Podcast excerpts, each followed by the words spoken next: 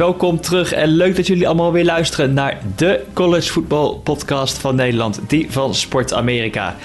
Het seizoen vliegt voorbij, week 3 is alweer in de boeken. Misschien niet de upsets die je misschien kan verwachten in het college football, maar zeker mooie matchups. En best nog wel wat vraagtekens rondom de title contenders. Ehm, we gaan zeker alles weer bespreken. Het laatste nieuws, er is weer een quarterback die vertrokken is in de transfer portal. Lars, ben jij er klaar voor? Zeker. Dan gaan wij snel beginnen.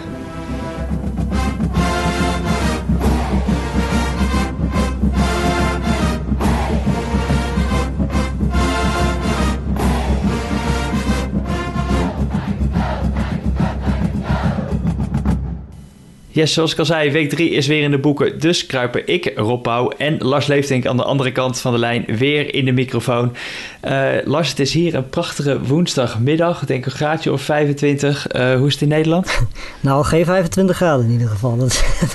het is wel een stukje kouder, maar er is, wel, uh, er is al wel een zonnetje. Dus wat dat betreft niet veel te klaar. Oké, nou ik dacht ik zal je even snel je loers maken voordat ja, we deze podcast gaan beginnen. Uh, College, Football uh, weekend zit er weer op. Een paar mooie matchups. Uh, ik denk misschien maar beginnen met de grootste matchup. En dat was Alabama at Florida. Ja, en uh, nou, ik denk dat de meesten de wedstrijd na het eerste kwart misschien al wel uitgezet hebben. Want uh, de, ja, Alabama walste er eigenlijk in het eerste kwart overheen. Stond ook 21-3. Bryce Young had toen al drie touchdowns gescoord. Het ging eigenlijk allemaal heel erg makkelijk. En uh, ja, eigenlijk moet heel eerlijk zeggen dat ik toen ook naar een andere wedstrijd ben geschakeld. Want ja, ik had het idee van dat uh, dit, dit gaat normaal gesproken nooit meer worden. En nou ja, in het tweede kwart gebeurde er eigenlijk niet zo heel erg veel. Behalve dat Florida één, uh, één touchdown scoorde, waardoor het 21-9 was. Um, ja, en de tweede helft veranderde eigenlijk alles. Um, vooral dankzij, dankzij de running game van Florida kwam, uh, kwamen ze terug. Um, ze kwamen zelfs zo terug dat ze aan het einde van de wedstrijd met uh, 31-23 nog een, een, een, ja, een hele goede drive neerzetten. Met drie minuten te gaan scoorden ze, scoorden ze een touchdown. En toen kregen ze met een two-point conversion de kans om alsnog gelijk te, te maken. Ja, en dat deden ze niet. Ze gingen naar de running game, die dus zo succesvol was daarvoor. Maar uh, de, ja, de play call was niet goed. De, de defense was goed. Um, en hij was niet succesvol. En ja, vervolgens heeft Alabama gewoon die, die 3 minuten 40 die nog over was. Hebben ze gewoon uitgespeeld. Uh, hebben ze de bal gerend. En toen was er nog maar volgens mij 9 seconden of zo over voor Florida om iets te doen. En uh, ja, dat is gewoon te weinig. Dus ja, Florida heeft denk ik zeker in de tweede helft zichzelf beter laten zien dan in de eerste helft. Um, helaas is mede daardoor ook mijn bed niet uh, de goede kant opgevallen. Zul je ja, ik zeggen, jij was gewoon na het eerste kwart natuurlijk weggezet. Je dacht van zo, mijn ja. uh, Alabama minus 14, ja. die, uh, die je binnen, dacht jij. ja, dat dacht ik inderdaad. je begon zelfs al een beetje te appen en mij uit te lachen dat mijn bed in het water viel. hè? Totdat die van jezelf er doorheen ging. karma komt meteen terug, hè? zo gaat dat. Ja, uh, maar ja, zeker een, uh, een scare misschien voor Alabama. Uh, Nick Saban was de afgelopen weken best wel wel kritisch geweest op zijn eigen team. Terwijl in de uitslagen misschien niet te zien was. Maar hij zei wel ja. van jongens, we zijn niet goed genoeg bezig. Is dit dan misschien wat het team toch nodig heeft om een volgende stap te gaan zetten? Omdat ze echt kunnen laten zien dat zij wel echt die nummer 1 zijn waarvan iedereen denkt dat ze het zijn? Nou ja, het ding is natuurlijk... Uh, zei dat de vorige keer na wedstrijden tegen Miami... waar ze domineerden en tegen Mercer... waarvan je natuurlijk verwacht dat ze die domineren. En uh, ik denk wat dat betreft dat de spelers ze misschien... tegen in die twee wedstrijden iets minder serieus namen. Maar uh, ja, nu hebben ze wel gezien dat als ze inderdaad... Uh, twee, drie kwarten wat minder spelen nadat ze goed begonnen zijn. Wat ze inderdaad in de vorige wedstrijd ook deden. Uh, dat dan goede teams dat wel eens af kunnen straffen. Ze zijn afgelopen weekend goed weggekomen. Maar ik denk dat ook de spelers nu wel begrijpen dat ze echt, ondanks dat ze heel veel kwaliteit hebben, toch gewoon drie à vier kwart lang uh, ja, echt gewoon alles moeten geven om, om ook daadwerkelijk te winnen. Want ze hadden eigenlijk gewoon met veel meer van Florida moeten winnen dan dat ze gedaan hebben natuurlijk. En waar zit het probleem? Nu denk jij bij Alabama dat het nog niet zo draait uh, nou ja, het eerste ding is natuurlijk de quarterback. Weet je, ik bedoel, Bryce Young is natuurlijk een hele getalenteerde quarterback, maar ook heel jong. Dit was zijn allereerste echte start uh, in een uitwedstrijd. Wat hij overigens heel goed deed. hij is al echt enorm rustig voor iemand die, die eigenlijk nog heel weinig ervaring als starter heeft. Um, dus dat, dat is ding één. En dat zie je bij, bij alle grote universiteiten, ook bij een Ohio State, ook bij een Clemson. Uh, zie dat allemaal terug dat het daardoor aanvallend gezien wat wisselvallig is. Um, ja, en het tweede ding was gewoon de, de running game en de run defense van Alabama. Die was gewoon niet goed genoeg. Als die ook maar iets beter was geweest, had Florida helemaal geen kans gehad. Want in de passing game kreeg Florida niet heel veel voor elkaar. En als we het dan over, over de run defense hebben, dan hebben we automatisch misschien wel weer een bruggetje naar een andere title contender. Tenminste, voorafgaand aan het seizoen zeker. Uh, afgelopen twee weken misschien iets minder, maar Ohio State. Ja. Die hadden daar natuurlijk erg veel problemen mee gehad. En nu winnen die deze week, die winnen 41-20 van, uh, van Tulsa. denk je, nou, dat was een makkie. Maar voor degene die een beetje in die wedstrijd zaten en het gevolgd hebben, zo makkelijk ging het weer allemaal niet voor Ohio State. Nee, en het was uh, eigenlijk dit keer niet uh, per se de defense die het heel, heel slecht deed. Want in principe wist de defense op zich Tulsa goed uit te schakelen. Maar het stond met rust 13-6. de aanval liep gewoon niet zo heel erg goed. zoals we net ook al bij Bryce Young zeggen, ook bij Ohio State heb je natuurlijk een quarterback die voor het eerst start, CJ Stroud. Dus je kunt dat soort dingen verwachten dat het een beetje inconsistent zal zijn. Um, en eigenlijk in de tweede helft pas kwamen ze echt op gang. Um, gingen ze van een, van een 13-6 voorsprong uiteindelijk naar een 40-21 zegen. Uh, was ook wel nodig, want de defense werd in de tweede helft wel iets minder. Um, maar ja, het was maar goed ook dat die tweede helft, die, die offense een beetje op gang kwam. Um, en dat CJ Stroud, maar vooral de running game onder naam van uh, Trevian Henderson natuurlijk. 277 yards, drie touchdowns. Ja, ja, ja, Ehm, die, uh, ja, die, die, heeft er eigenlijk zo'n beetje in zijn eentje voor gezorgd dat Ohio State uiteindelijk die wedstrijd toch redelijk comfortabel wint. Maar het duurde wel even. Ja, volgens mij was het een, uh, een record voor een freshman, geloof ik. Voor een, rushing, uh, voor een running back voor Ohio State, 277 yards. Ja. Uh, maar ja, in dat laatste kwart was volgens mij het verschil was heel lang nog maar één score. Totdat ze uiteindelijk nog een pick six en, een, en door een touchdown toch nog 41-20 op het bord zetten. Ja. Maar de vraagtekens die blijven toch nog een beetje rond Ohio State. En als we het toch al over vraagtekens hadden, we gaan toch weer even terug ook naar Oklahoma. Want die speelde tegen Nebraska, thuis tegen Nebraska denk ik van nou, uh, ja. de week daarvoor liepen ze over, ik weet niet meer tegen wie het was, maar dat was volgens mij scoren in de 70 tegen 0. Uh, met een vijf touchdowns voor Rattler in, uh, in de eerste helft. Dan denk ik van nou, ja. die gaan nu over Nebraska ook heen lopen. En dan wordt het uiteindelijk maar 23-16. En volgens mij de laagste puntenaantal wat Oklahoma onder Lincoln Riley misschien gescoord heeft, als ik het goed zeg. Dat zou heel goed kunnen, ja. Het was ook inderdaad net zoals bij Ohio State dit keer de, de offense die het moeilijk had. Want verdedigend gezien, ja, weet je, bedoel, we weten allemaal dat bij, bij Nebraska de enige die aanvallend gezien iets voor elkaar krijgt is uh, Adrian Martinez, de quarterback. Um, ja, dus wat dat betreft, weet je, was het zelfs een offense die Oklahoma wel tegen kon houden. Alleen ja, Rattler was niet in, weer niet in weergeloze vorm. Um, en het, duurde ook in het geval van Oklahoma gewoon een tijdje voordat ze daadwerkelijk een paar, uh, paar scores op het bord konden zetten. En daardoor was het eigenlijk uh, ja, tot en met het einde wel spannend. Want de Nebraska kwam natuurlijk uh, in het vierde kwart nog, volgens mij met een, met een touchdown. Met vijf en een half minuten gaan of zo, waardoor het in één keer weer spannend werd. Ja, en als je, als je kijkt hoe Nebraska tot nu toe dit jaar gespeeld heeft, is dat eigenlijk toch wel een beetje verrassend gezien. Gezien dat ze bijvoorbeeld van Illinois verloren hebben, die op dit moment alles verliezen wat je kunt verliezen. Um, dan had je toch van tevoren wel verwacht, denk ik, net zoals tegen het Tulane, dat Oklahoma wel iets makkelijker zou winnen. Uh, maar dat gebeurde dan niet. Ja, en dan verwacht je dat dat natuurlijk vooral komt door de defense. Maar het was dit keer de offense die het uh, moeilijk had. Ja, en als het ook weer over. Ik, het is, wat we al zeiden eigenlijk bij de intro. Het is een beetje een terugkerend ding. Maar er zijn gewoon grote ploegen die hadden het moeilijk. Anderen die het moeilijk hadden. De laatste daarvan, Clemson. Ja. Ja, hadden gewoon echt een laatste, een last minute stop nodig tegen Georgia Tech. Om te voorkomen dat ze naar overtime zouden gaan. Ja, en ook hier weer de offense die het uh, moeilijk had. En ook hier weer een quarterback die, die zijn eerste seizoen start natuurlijk. Um, tot nu toe vind ik hem nog niet zo fantastisch, Wagalele. Um, ja, weet je, ook afgelopen weekend weer tegen een, een, defense waarvan je nou niet kan zeggen van wow, het uh, is lastig om daar tegen te scoren. Um, maar het, het, ontbreekt ook een beetje, de hele offense is natuurlijk ook nieuw. Weet je, de quarterback is weg, uh, Etienne is weg, drie, vier receivers zijn weg. Dus het, het is op zich niet verbazingwekkend dat je uh, zo aan het zoeken bent naar, naar offense. Um, maar dat het zo lastig gaat ook tegen teams die normaal gesproken voor Clemson ja, teams zijn waar je toch wel 30, 40 punten tegen kan scoren. Ja, dat is dan toch wel, wel, wel een beetje zorgwekkend. Zeker als je weet dat je bijvoorbeeld de komende twee weken tegen NC State en Boston College moet. Um, we hebben van tevoren gezegd dat we wel verwachten dat Clemson ongeslagen dit seizoen doorkomt als ze, uh, na de wedstrijd tegen Georgia. Um, maar ja, als ze zo blijven spelen gaan ze daar nog een hele uitdaging aan hebben. Ja, als je 15 seconden voor het einde nog op uh, een fourth en goal op je eigen 2-yard line tegen hebt... en dat je Georgia Tech daar moet stoppen om die overwinning veilig te stellen... dan uh, is er zeker nog wat werk te doen. uh, wat is het meest overtuigende team voor jou tot nu toe geweest... deze eerste drie weken van het seizoen? um, ja, van de teams die we tot nu toe hadden verwacht... denk ik dat dat Georgia dan is. Um, die won afgelopen weekend ook makkelijk van South Carolina 40-13. South Carolina had ook nog niet verloren voor die wedstrijd. Dus uh, ze hebben natuurlijk van Clemson gewonnen. Maar weet je, het is op zich niet eens uh, dat ze fantastisch spelen. Maar het is meer dat, dat Georgia mij in drie wedstrijden al heeft laten zien dat ze en veel punten kunnen scoren. Maar ook als de offense niet loopt, zoals tegen Clemson, dat ze ook verdedigende wedstrijden kunnen winnen.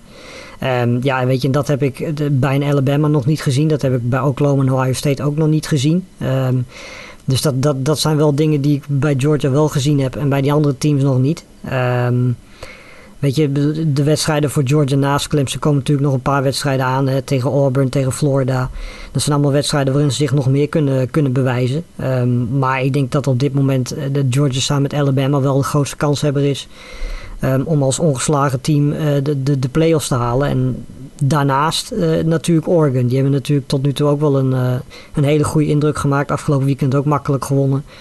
Uh, natuurlijk Ohio State in Ohio verslagen. Dus dat, dat zijn wel de twee teams. Ja, dan kun je ook nog Iowa daarbij zetten natuurlijk.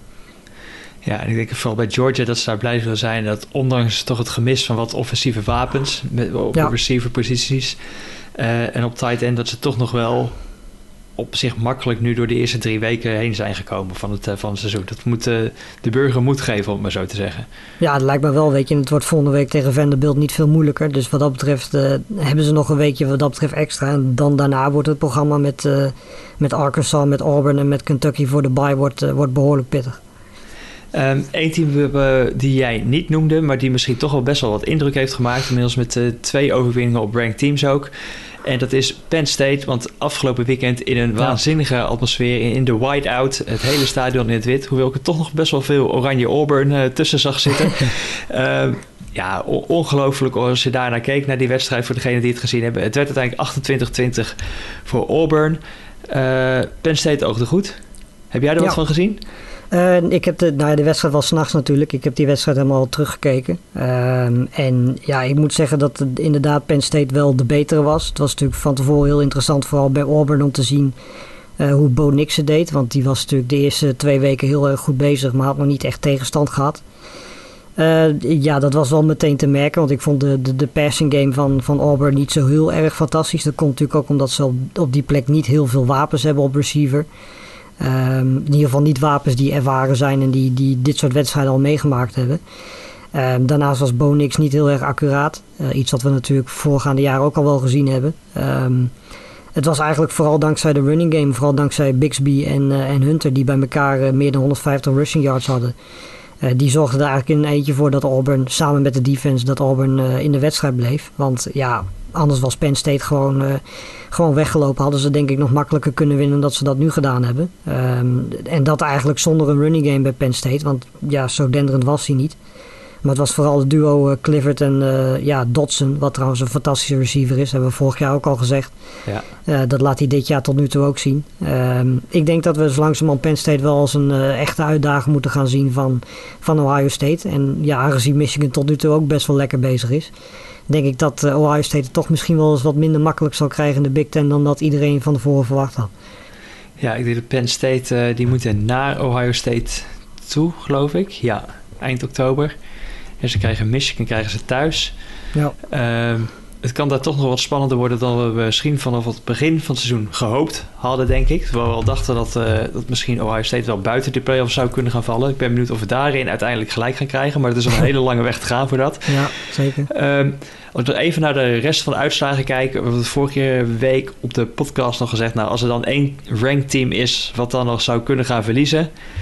Dan is dat misschien wel Miami. Ja. Nou, uh, Michigan State kwam op bezoek en er werd 38-17 voor Michigan State. Die ja, ook Michigan... erg goed bezig zijn, beide Michigan ja. teams. Ja, en die zijn ook ranked nu en terecht. Uh, maken tot nu toe heel erg verrassend een hele goede indruk. Uh, Northwestern natuurlijk dik verslagen. Nou is dat niet zo heel knap, want zelfs Duke wint van Northwestern. Dus dan ben je niet een hele goede ploeg. Um, ja, en Miami zo verslaan, weet je, het geeft ook wel aan dat Alabama's zege op Miami misschien niet zo indrukwekkend was als dat we allemaal dachten. Um, want ja, als je zo, zo onderuit gaat tegen, tegen Michigan State, um, ja, dan is dat aan de kant van Miami natuurlijk wel, wel een beetje pijnlijk. Ik vond King heel wisselvallig. Um, de running game was er niet. Eigenlijk de enige die aanvallend gezien bij Miami iets deed was, was Rambo, die natuurlijk van Oklahoma overgekomen is. Die had 156 yards en twee touchdowns. die combinatie was eigenlijk de enige reden ook dat, dat Miami nog wat punten wist te scoren. Want ja, die defense van Michigan State was goed. En ja, de offense bestaat natuurlijk vooral uit uit running back Kenneth Walker, die tot nu toe een fantastisch seizoen draait. Afgelopen weekend ook weer 27 carries, 172 yards. Die, die is in wereldvorm. Um, Torn op, uh, op quarterback hebben ze eindelijk ook eens een keer een quarterback die niet rare dingen doet. We hebben natuurlijk afgelopen jaren de Lombardi's en zo gezien uh, bij dat team. Ja, daar word je niet heel vrolijk van. En deze man, ja, 18 om 31, 261 yards, 4 touchdowns is gewoon, ja, zeker tegen een Miami team dat wordt gezien als verdedigend gezien getalenteerd. Is dat heel erg goed. En uh, ja, misschien moeten we Michigan State ook wel bij het rijtje Penn State en, en Michigan zetten als uitdagers van Ohio State. En dan zit uh, Maryland ook nog in die divisie. Dus het, het, is best wel een hele sterke divisie waar zelfs Indiana nog in zit, die teleurstellen tot nu toe. Dus um, ik denk dat de Big Ten East ja, met afstand op dit moment de meest sterke, sterke divisie is in, uh, in college voetbal. En dat Ohio State, zoals we net ook al zeiden, echt wel een, een flinke uitdaging gaat krijgen. Dat is in ieder geval mooi vooruitzicht met de conference play die uh, deze week en volgende week uh, ja, op punt staan te beginnen. Uh, je maakt al een beetje een bruggetje naar de rankings door te zeggen dat Michigan State inderdaad al ranked is. Die staan nu twintigste op de rankings, maar laten we de rankings er even bij pakken. Een paar verschuivingen. we noemden het al die ploegen die het, die het moeilijk hadden. Oklahoma is ook een plaatsje gezakt van 3 naar 4. Clemson is van na die moeizame overwinning van 6 naar 9 gezakt. En Ohio State zakt nog een plekje, plekje verder naar plek 10. Ja, ja, nou goed, weet je, de, de enige ploeg, dat hebben we vorige week ook al gezegd, die er nog steeds tussen staat en die, waarvan ik wel verwacht dat die eruit gaan vallen, is Texas A&M. Um, ehm, omdat die eigenlijk simpelweg vanwege hun defense alleen daar staan. Ik vind die offense, die bestaat uit Spiller en dat is het. Dus ik, ik denk dat Texas A&M nog wel wat gaat zakken. Maar ik denk dat de rest van de teams die we nu in de, laten we zeggen, pakken B top 15 staan, dat die daar wel, wel terecht staan. En dat we die daar dit seizoen ook wel gaan blijven zien. Um, en ik denk dat er ook nog wel een paar teams zijn. Uh, zoals een Ole Miss bijvoorbeeld, die, die nog wel eens verrassend kunnen zijn. Die staan nu 13e Ole Miss. Uh, vooral dankzij hun offense natuurlijk. Uh, Matt Corral doet het ook weer fantastisch dit jaar. Ehm, dat zijn wel teams die als eventueel foutjes ma gemaakt worden door andere teams, dat die op kunnen schuiven. Maar ik denk dat het merendeel van de top 15 zoals hij nu staat, ongeveer wel de rest van het seizoen zo zal blijven. Ja, BYU vergaat er nog even, want die hadden een, eh, een, mooie overwinning op uh, Arizona State. Uh, twee ranked teams in een row die ze verslaan. Ze hadden ook Utah de vorige week al verslagen. Acht plekken omhoog staan nu op 15. Uh, ik vind het ook wel leuk om in die, in die top 10, nu hebben we nu in Oregon op 3 zien staan, Iowa op 5, Penn State op 6. Het is andere wat namen. anders, wat andere ja. namen. Ja, en weet je, Cincinnati staat, ja, die staan er natuurlijk al een tijdje wel regelmatig in, maar die staan ook achtste. Doen ook gewoon nog mee. Ehm, hebben ook weer een, een goede zege op Indiana geboekt afgelopen weken. Of nou ja, goede zege, zo'n goede wedstrijd was dat niet. Maar um, in ieder geval staan ze nog steeds ongeslagen in de top 8. En weet je, voor Cincinnati geldt natuurlijk wel dat ze een beetje geluk moeten hebben dat andere teams uh, die voor hun staan een wat minder seizoen draaien als ze een kans willen hebben op de play-offs. Want ja, ja weet je, geen programma. Kans, er eens op. Nee, ja, weet je, dat zeggen we, het programma in, in de rest van het seizoen gaat gewoon niet zwaar genoeg zijn daarvoor. En dan moeten ze echt heel veel geluk hebben dat, dat de teams voor hun uh, wat wedstrijden verliezen. En zelfs dan kun je erover twijfelen of, of ja, de committee dan serieus naar Cincinnati gaat kijken natuurlijk. Nee, is niet commercieel interessant genoeg, uh, Lars. Dat sowieso niet, gaat niet geworden. Nee. Uh, laatst nog even de grootste zakker van de week. Uh, in de top 25 UCLA. Onderuit. Ja. Ook wel jammer voor de Pac-12 op zich. Dat nu echt, ja, als er nog playoff hoop zijn in de Pac-12, alles ja. op Oregon. Ja, nee, dat, uh, dat is duidelijk. En die wedstrijd tegen Fresno State was ook wel bizar. Want volgens mij de quarterback van Fresno State... die had aan het begin van het vierde kwart, toen ze nog achter stonden... had hij zijn, uh, iets met zijn ribben, geloof ik. En hij kon amper meer gooien. Maar hij besloot toch gewoon die, die wedstrijd door te gaan. En uiteindelijk uh, met de late touchdown won Fresno State die wedstrijd 40-37. Dat was een fantastische wedstrijd. Um, ja, eigenlijk ook zo'n beetje de enige wedstrijd waarop UCLA kan, kan verliezen met zo'n high scoring game. Want ja, we weten dat die, die offense van UCLA tot nu toe uh, heel erg goed is. Uh, opvallend moment misschien toch nog bij, bij USC kwam natuurlijk over het versla, uh, van het ontslag van Clay Helton af. Ja. Slovis moest geblesseerd naar de kant en Jackson Dart die kwam erin. En die dacht, nou ik ga ook gewoon darts gooien ook. Ja. Ik, ik, ik, kende geen angst en die uh, leidden ze eigenlijk naar een, eh, naar een overwinning, de USC uh, eh, freshman. Mooi. Ja, het, voordeel is natuurlijk wel dat je Drake London hebt. Als je daar überhaupt een bal naartoe gooit, dan is de kans heel groot dat hij die vangt. Dus, uh, maar volgens mij is hij ook geblesseerd nu, Dart. volgens mij hoorde ik dat hij, dat hij tijdens practice niet kon, kon trainen. Dat Sloof is nu weer... Ja, niet getraind ja. gisteren, nee. Nee, dus dan zou Slovis het weer overnemen. Maar goed, ja, weet je, het is natuurlijk wel redelijk pijnlijk dat we hier praten over Slovis, die, die van tevoren misschien in de draft als een van de betere quarterbacks werd gezien, dat hij nu uh, moet gaan strijden om zijn plek uh, tegen Dart, die eigenlijk van tevoren niet verwacht werd dat hij überhaupt een kans zou hebben. Die heeft zich afgelopen weekend wel in de kijker gespeeld. Ja. Uh, mooi bruggetje naar de quarterbacks. zoals ik al zei, eentje die heeft besloten alweer het voor gezien te houden dit seizoen. Charlie Brewer, die is na de teleurstellende start van Utah uh, in de transfer portal gegaan. Die denkt, ik uh, ga wel liever redshirten dit jaar. En heb ik volgend jaar nog een jaar over. En dan zie ik wel waar ik die ga spelen. Uh, Charlie Brewer, volgens mij was er nog een befaamde pre-season game... waarin hij 15 om 15 was. Dus dat iedereen in Utah dacht van... we hebben onze man gevonden. Ja. Drie weken in het seizoen. En hij is in de transfer portal. Ja, dit is, dit, ik, ik, persoonlijk vind ik dit heel makkelijk. Dat je, dat je naar Utah gaat, dat je denkt van nou ja, misschien kan ik daar mezelf in de kijker spelen. Ik vind het, vond het sowieso heel apart dat hij wegging bij Belen. Want ik zag niet heel veel reden voor hem om daar weg te gaan. Volgens mij was hij daar ook gewoon de starter. Belen deed het goed. Um, maar goed, ja, hij besloot naar Utah te gaan. Nou, dat is prima. En dan vervolgens na drie wedstrijden ziet hij dat uh, dit team misschien toch niet zo heel goed is dan, uh, dan dat hij dacht. En ja, vervolgens wordt hij in die wedstrijd tegen San Diego State ook gewoon verslagen door, uh, door die backup quarterback, Cameron Rising, die 153 yards en drie touchdowns gooide als, als zijn vervanger. Ja, dan is het blijkbaar voor Brewer al reden genoeg om, uh, om te vertrekken. En uh, ja, voor volgend jaar een andere universiteit te kiezen. Hij voelde de bui al hangen. Uh, ja, precies. Nog één linkje naar de quarterbacks. jij noemde net al het enorm goede spel, of het leuke aanvallende spel van Ole Miss. die nu gerankt staan. En nou, maak meteen een bruggetje ook naar de Heisman odds. Want we hebben een nieuwe favoriet, Matt Corral. Ja, ja, dat, dat, ja, dat weet je, het, ding is natuurlijk vooral dat dat komt omdat die, die, die offense uh, ook dankzij de coachingstaff zo goed is. Um, dan kom je natuurlijk, zeker omdat je ook in de SEC speelt, al heel snel in, in beeld natuurlijk. Maar ja, Corral doet het heel erg goed. We hebben het ook vorig jaar gezegd dat het een hele goede quarterback is, maar dat hij misschien iets minder turnovers, iets minder foutjes moet maken. En, dat doet hij tot nu toe dit jaar. En Ole Miss staat ook keurig in de top 15 nu. Dus uh, ja, weet je, dat is op zich niet zo gek. Uh, ook als je weet dat alle andere quarterbacks die we net besproken hebben tot nu toe heel moeilijk hebben. Um, ik denk dat op dit moment hij samen met Bryce Young, um, ja, wat mij betreft wel de, de, de twee namen zijn. En dan kun je inderdaad, als je kijkt naar running backs, uh, Walker en, en van Michigan State en Henderson van Ohio State daar ook nog wel bij zetten. Ja, met Corral, wat had hij afgelopen weekend? Drie passing touchdowns, vier rushing touchdowns of andersom? Zeven touchdowns in ieder geval, in ieder geval. Ja, in ieder geval zeven total touchdowns, ja. Ja, en dat, uh, ja, dat vinden we toch mooi om te zien voor zo'n Heisman race natuurlijk. Als er grote cijfers achter staan. Dus ja. Uh, nieuw favoriet. Maar goed, het seizoen is nog lang. Volgens mij hebben ze een bye week deze week. En volgende week is het Alabama Ole Miss. Ja, zeker. In week 5. Dus dat, uh, dat gaat in ieder geval een hele mooie worden. En heel ja, mooi ook voor het kijken waar Alabama staat. Waar Ole Miss staat in die, in die SEC. Mooie conference game. Hm. Um, maar eerst, we hebben week 4 op het programma staan, Lars. Ja. Nou, zaten wij vorige, volgens mij was het vorige keer al in de uitzending dat we zeiden, hmm, misschien wordt het ietsje minder qua matchups. Volgens mij zijn er twee uh, ranked matchups. We hebben A&M tegen Arkansas en Notre Dame at Wisconsin. Ja, en uh, ik denk dat Notre Dame Wisconsin wel op, uh, op ESPN zal zijn. Om zes uur. Um, ik ga Texas, dat Texas Tech heb ik gezien. Ik heb mijn huiswerk gedaan. Is dat zo? Om zes uur op oh. ESPN 4. Texas, Texas Tech.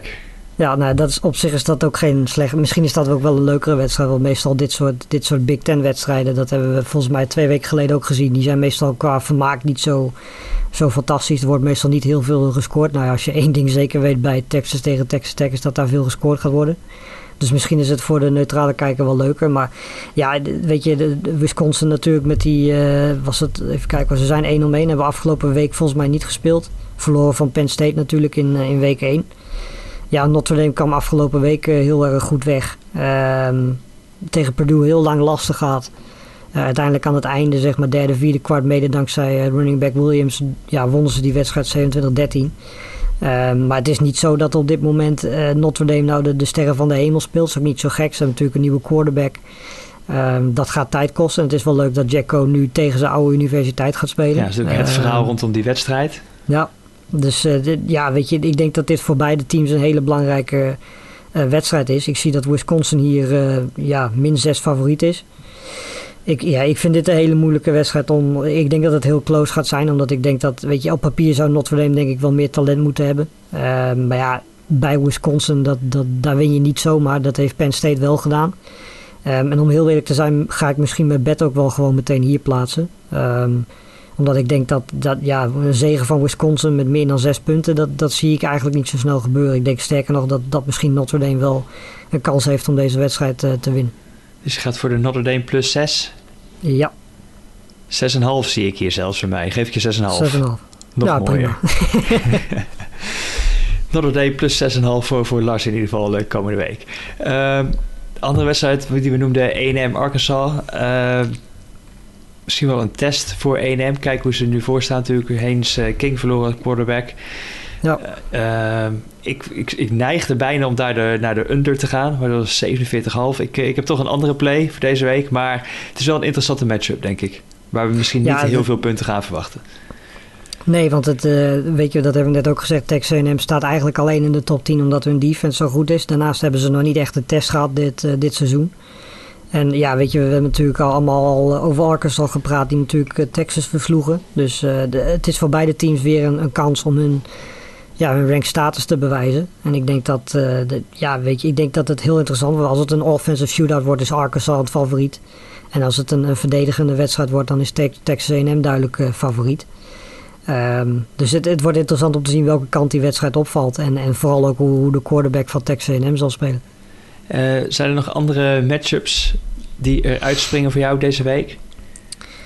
Uh, ja, Tennessee-Florida vind ik wel interessant. Uh, die wedstrijd is 1 uur s'nachts. Uh, vooral ook omdat ik wel eens wil zien of Florida die lijn die ze tegen Alabama lieten zien... of ze die door kunnen trekken tegen Tennessee, wat meer dan genoeg talent heeft. Nu eindelijk ook gewoon een goede quarterback heeft. Um, ja, weet je, ik ben wel heel benieuwd hoe dat uit gaat pakken. Florida is 19,5 punt favoriet. Uh, ik vind dat heel erg veel. Maar goed, uh, we gaan zien of Florida dat waar kan maken. Ik ben ook benieuwd of Florida en Murray Jones ook in blijft staan. Want ja. Anthony Richardson is nu, schijnt weer fit te zijn. Ja, ik, denk, ik, hoop, ik hoop persoonlijk dat hij gaat spelen, Anthony Richardson. Want ik denk dat dat voor, voor, neutrale, voor neutrale fans is dat een fantastische speler om naar te kijken. Dus ik, ik hoop dat hij tegen Tennessee de kans krijgt. En als hij start, dan denk ik dat die 19,5 punten, dat dat op zich best wel haalbaar is. Um, een andere wedstrijd is West Virginia-Oklahoma. Omdat dat, ja, weet je, dat is meestal een shootout. En ik verwacht eigenlijk dit jaar niet heel veel anders. En um, gezien hoe Oklahoma het moeilijk heeft gehad tot nu toe dit seizoen. En West Virginia ja, tot nu toe best wel aardig speelt. Afgelopen weekend ook gewonnen van een uh, ranked Virginia Tech. Uh, ik denk dat dat nog wel eens een hele leuke wedstrijd kan worden met, uh, met heel veel punten. Oké. Okay. mijn bet is ook bij een team waarvan ik denk die toch nog wel wat punten op het bord gaan zetten. Ik richt me tot jou, een van je favoriete quarterbacks, Sam Howell en North Carolina. Ja. Uh, volgens mij zit de lijn op min 12, als ik het goed heb. En die ja. spelen tegen, tegen Georgia Tech. Ik denk dat uh, North Carolina dat wel gaat coveren. Dus ik ga er voor de 12. Uh, min 12 voor North Carolina in die matchup. Ja. En terecht, denk ik. Ja? Mooi. ja, dat denk ik wel. Die offense begint net weer een beetje wat beter te lopen. Sam Howell is zelf wat meer actief in die running game geworden. Uh, ja, logisch ook dat ze natuurlijk even zoekende waren die eerste weken na alles wat zij verloren hebben. Ja. Dus, uh, oké. Okay. Uh, even kijken, wat hebben we nog meer? Oklahoma, West Virginia, Michigan, Rut Rutgers. Die zijn op tv trouwens. Uh, het begint dus op ESPN 4 met Texas, Texas Tech. Dan Michigan tegen Rutgers. En dan Oklahoma tegen West Virginia om half twee s'nachts. En om vijf uur, dus ook als je weer heel vroeg wakker bent, Oregon tegen Arizona. Ja, nou goed. Als je, als je op een of andere reden zondagochtend zo vroeg wakker moet zijn in Nederland, dan... Uh, ja, zou, nou ja, zou ik die aanzetten? Ik denk totaal niet dat dat spannend wordt. Maar goed, dat, uh, de Arizona is echt dramatisch. Dus ik, ja, als, je, als je denkt van ik verveel me s ochtends vroeg als je wakker wordt, dan kun je die wedstrijd wel aanzetten. Maar heel spannend gaat het niet worden, denk ik. Nee, dat, de lijn is ook 28,5. Dus ik neem aan dat CJ ja. Verdel er weer een paar keer goed doorheen gaat lopen daar. Precies. Oké. Okay. Uh, zijn we nog iets vergeten, Lars, deze week? Oeh, Clemson uh, NC State. Ik ben benieuwd hoe close dat gaat worden trouwens. Ja, zeker. Omdat, uh, weet je, ja, NC State heeft wel een hele goede offense. Goede quarterback ook in Leary. Dus dat, uh, de, ja, dat gaat wel, hè, zeker ook omdat het uit is, uh, een hele moeilijke wedstrijd worden voor Clemson. Zeker als ze, als ze ja, aanvallend gezien die lijn doortrekken van, van de afgelopen drie weken. Dan kan dat nog wel eens een hele grote uitdaging gaan worden. Volgens mij ook omdat NC State volgens mij het team wat de meeste, hoe noemen ze dat, returning production had van ieder team ja. in college voetbal landschap. Ja. Dus dat eigenlijk het meeste ja, een hoop super seniors misschien wel hebben door dat COVID-jaar. Die dus een extra jaar nog mochten uitkomen. Dus heel veel spelers terug hebben van vorig jaar. Dus Nou, een hoop ervaring op dat veld tegenover, eh, tegenover Clemson. Ik ga mijn betting toch aanpassen naar deze wedstrijd. Want ik zie nu dat Clemson 10 punt favoriet is. Ehm, ik denk dat NC State daar wel onder blijft, in ieder geval. En dat zij misschien ook wel kans hebben om te winnen. Dus ik ga, voor, eh, ik ga toch voor deze. Oké, dus het wordt NC State plus 10. ja, Oké, en je kwam van, eh dat heb ik alweer vergeten welke je eerst had. ik ook. Dus eh, Oké, nou, dat is mooi. Notre Dame Wisconsin had ik. NC plus 10 eh, bij Clemson. Oké, die gaat over jou worden. En bij mij is het North Carolina min, min 12 tegen Georgia Tech. Ja. Oké, is dat de afsluiter van deze week? We zijn al volgende week een paar hele mooie matchups. Dus daar gaan we het dan zeker uitgebreid over hebben. En dan eh, gaan we gewoon weer eh, lekker genieten dit weekend. Want eh, je weet nooit of er weer een verrassing plaatsvindt in de collegevoetballandschap. Als die ergens plaatsvindt, waar vindt die plaats? Nou ja, ik Bij denk Clemson NC State dan? Clemson. Ja, ik denk dat dat toch wel de, grootste kanshebber is. En als we dan nog eentje zouden moeten noemen, dan... ehm, ja, dan... ja, dan zou ik West Virginia Oklahoma ook wel in de gaten houden, denk ik. Ik wilde het net gaan zeggen. Ja. Oké, we gaan het zien. Eh, Lars, super bedankt weer. En wij spreken elkaar zeker weer volgende week. Yes, gaan we doen. En jullie allemaal weer bedankt voor het luisteren. En heb je opmerkingen, vragen, heb je iets nieuws over collegevoetbal wat je wilt delen? Eh, natuurlijk, laat het ons gewoon even weten. Stuur even een tweetje of naar Sport Amerika, naar Leefting, naar Rapau. En dan eh, gaan we het er zeker over hebben in de volgende podcast. In ieder geval, bedankt voor het luisteren en tot volgende week.